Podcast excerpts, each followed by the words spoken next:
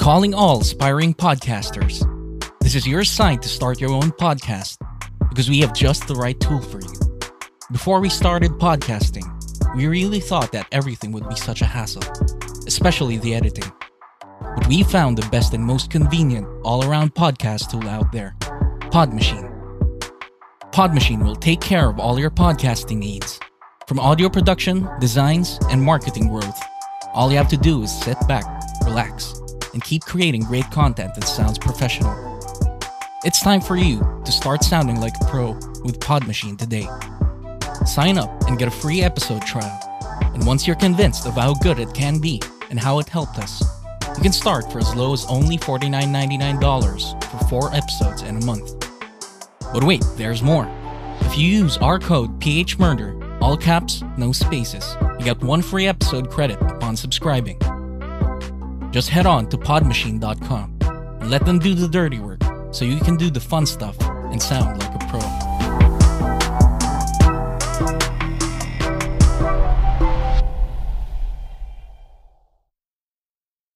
Hello? Hello? Podcast Network Asia.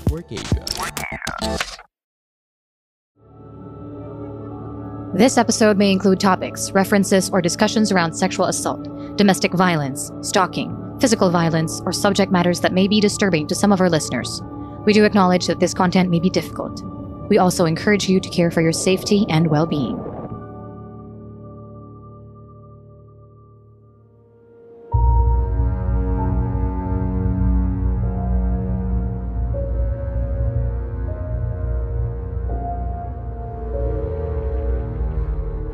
Shocking, sad, revealing, and deeply researched, PH Murder Stories podcast covers the true account of infamous killings and true crime stories from the Philippines. There's no such thing as questions, just hidden answers. Stay tuned as we revisit the inconceivable crimes that exist. Some listeners may find the following content of PH Murder Stories highly disturbing due to its graphic nature.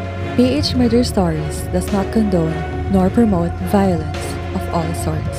Viewer discretion is advised.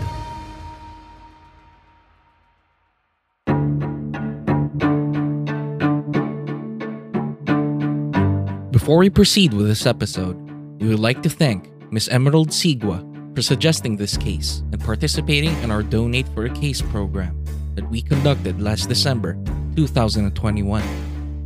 Our team partnered with the Rotaract Club of Taguig and its sponsors with their relief efforts intended for the victims of Typhoon Odette. For our part, we launched a program called Donate for a Case, where our listeners can suggest an episode that we will add to our priority list in exchange for their donation with the Rotaract's relief efforts. Through the years, infamous Chop Chop Lady cases in the Philippines have truly shocked the entire nation. Most of these cases usually occur to women or are somewhat related to a crime of passion. However, Emerald suggested a case that many people haven't heard of yet through our Donate for a Case program. This Chop Chop related case is one of the most bizarre and gruesome cases in the country that would leave you in awe. Before we proceed with this episode, please give us a rating on Spotify or Apple. It would truly benefit our show to gain more listeners.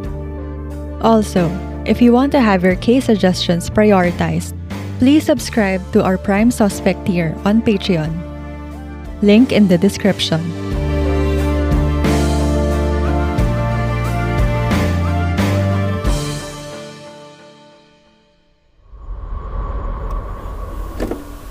Bilang ama, sa sinapit ng anak ko, napakahirap. Yung ngit-ngit ko, yung galit ko, kulang nga siya ng hita eh. Hindi natagpan yung hita ron. Isa lang masabi ko, ah, sadista. yung malapit sa bahay na ay nakipagtulungan sa amin na nakunan nila na may mga nagaganap sa likod bahay sa pamamagitan ng CCTV. Sa CCTV na tagpuan po namin, mayroong tatlong tao. Yung ginagawa po ng tatlong taong ito ay ah, busy ah, na sa activity na paririto at paroroon kung saan namin na nakita yung bangkay. Yung dalawang magkapatid, ang tanging suot lamang ay mga brief. Nakita din namin na gamit ng isang wheelbarrow, may laman na mabigat na tinutulungan. Nagtutulungan sila at may takip. At minsan may dala laging tubig patungo dun sa likod o sa backyard nila. Habang sinasagawa po nila yung pabalik-balik, yung isa lagi nakatingin po sa may CCTV.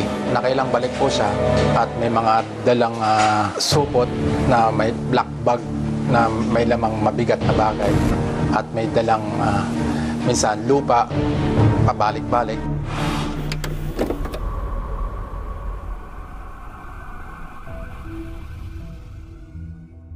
A body of a 19 year old boy was found chopped into pieces and buried at a private compound in Barangay Ampid Dos, San Mateo, Rizal.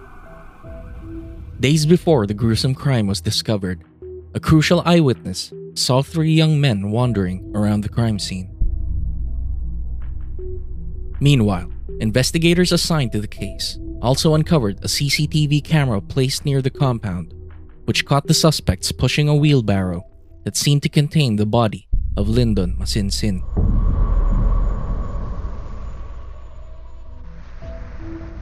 On April 3, 2017, Lyndon Masinsin, a 19 year old boy from San Mateo, Rizal, was reported missing by his parents after not being seen at home for the past few days. According to his father, Michael Masinsin, he received a text message from Lyndon saying, quote, Pasensya na, napagtripan ako ng polis. Nagtatago muna ako. Unquote. Michael replied, quote, Sinong pulis? Umuwi ka nga o tawagan mo ako? Unquote. But Lyndon did not reply. Next, Michael tried calling his son, but he wasn't answering. This led Lyndon's parents to go straight to the police. Two days later, authorities from the San Mateo Municipal Police received a tip from the owner of the compound claiming that he noticed a foul smelling drum placed in his property in Barangay Ampid, Dos. Based on the testimony of the witness, the foul smell coming from the drum seemed like it did not come from a dead animal, but from a dead person's body.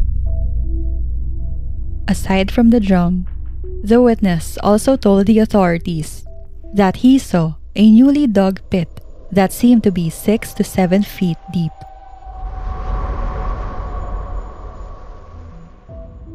Subsequently, the police went to the compound with a search warrant, six days after the crucial witness conveyed his testimony.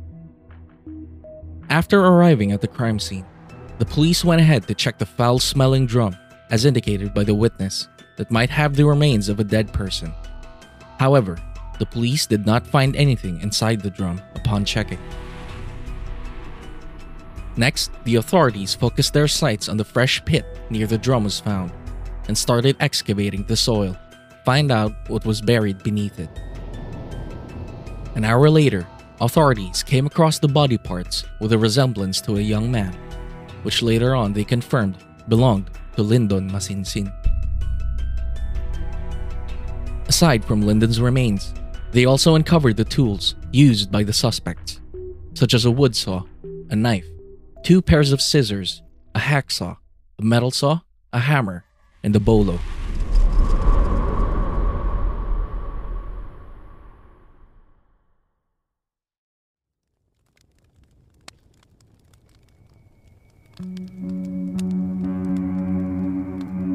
Hi, ako si Earl, ang inyong camp master sa Philippine Campfire Stories podcast.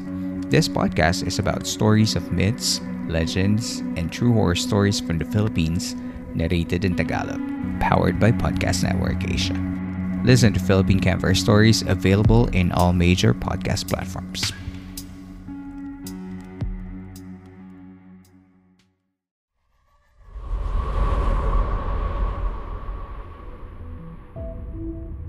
Meanwhile, the police also found a CCTV placed near the crime scene.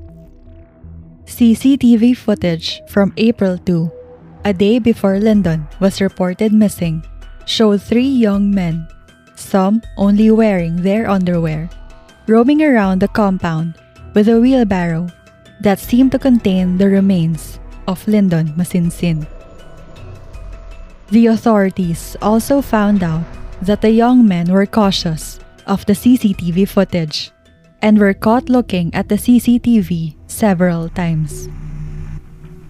Nevertheless, the police promptly identified the suspects behind the gruesome murder of Lyndon Masinsin.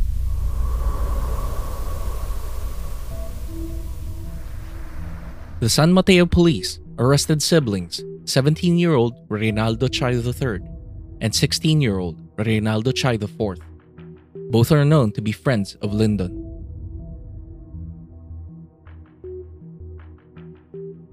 A third person, named Lance, who was already 18 years of age, was also identified by the authorities, but remains to be missing up to this date. The police also uncovered a screenshot from a group chat between one of the suspects planning to beat up Lyndon for allegedly stealing a cell phone charger. According to PO3, Reynante Buenaventura, one of the investigators assigned to the case, the suspects said they killed Lyndon because of a stolen charger.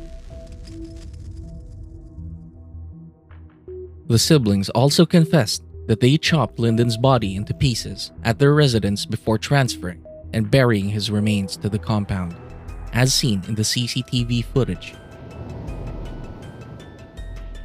Based on the suspect's confession, they initially thought of burning Lyndon's body before burying him, but decided to proceed with the latter right away. With the overwhelming evidence and confession from the suspects, both siblings were charged with murder.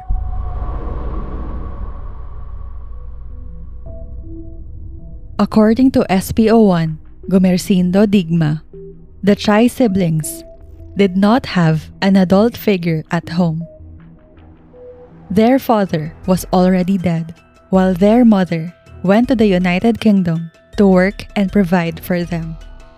It was also implied that both suspects could have developed hatred towards Lyndon because there were times that the victim was allegedly stealing money and gadgets from them.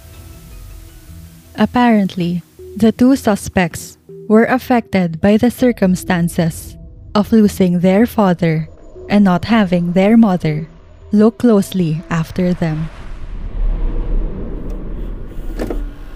Bilang ama, sa sinapit ng anak ko, napakahirap. Yung ngit-ngit ko, yung galit ko, kulang nga siya ng hita eh. Hindi natagpan yung hita ron. Isa lang masabi ko, ah, sadista.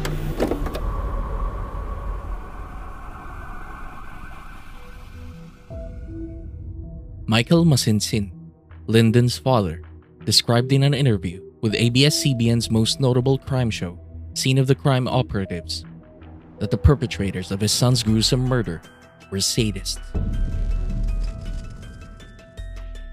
Indeed, this case is one of the most peculiar cases that our show has come across.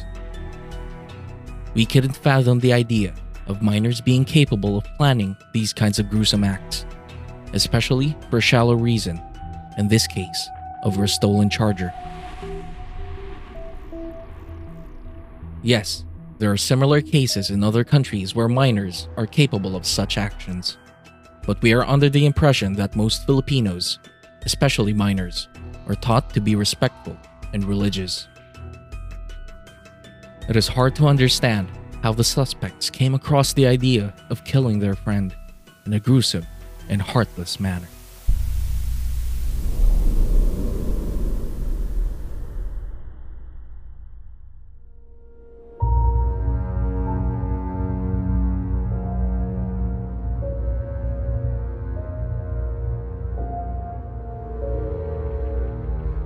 For further updates, please follow us on Facebook, Instagram, and Twitter at PH Murder Stories. and subscribe to our YouTube channel, PH Murder Stories. If you have case suggestions, please go to our website at phmurderstories.com and fill out the request form at File Your Blotter.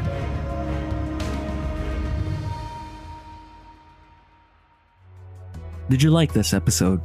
Give us a rating on Apple Podcasts, or if you're listening on other platforms, kindly send us a review on our Facebook page or send us a tweet. You can also share our podcast to your Instagram and Facebook stories through Spotify. We're also inviting you to join our Facebook group, PH Murder Stories The Verdict, and participate in our discourse about true crime, both local and international. This group is a safe space for true crime and mystery fans like us who want to engage in thorough discussions about the subject. To all our listeners, we hope you could support us on Patreon. If you're fond of online shopping, you can also help our team earn a small commission by clicking our Lazada and Shopee affiliate links found in the description. Any amount you contribute will enormously help support our team to produce more quality content.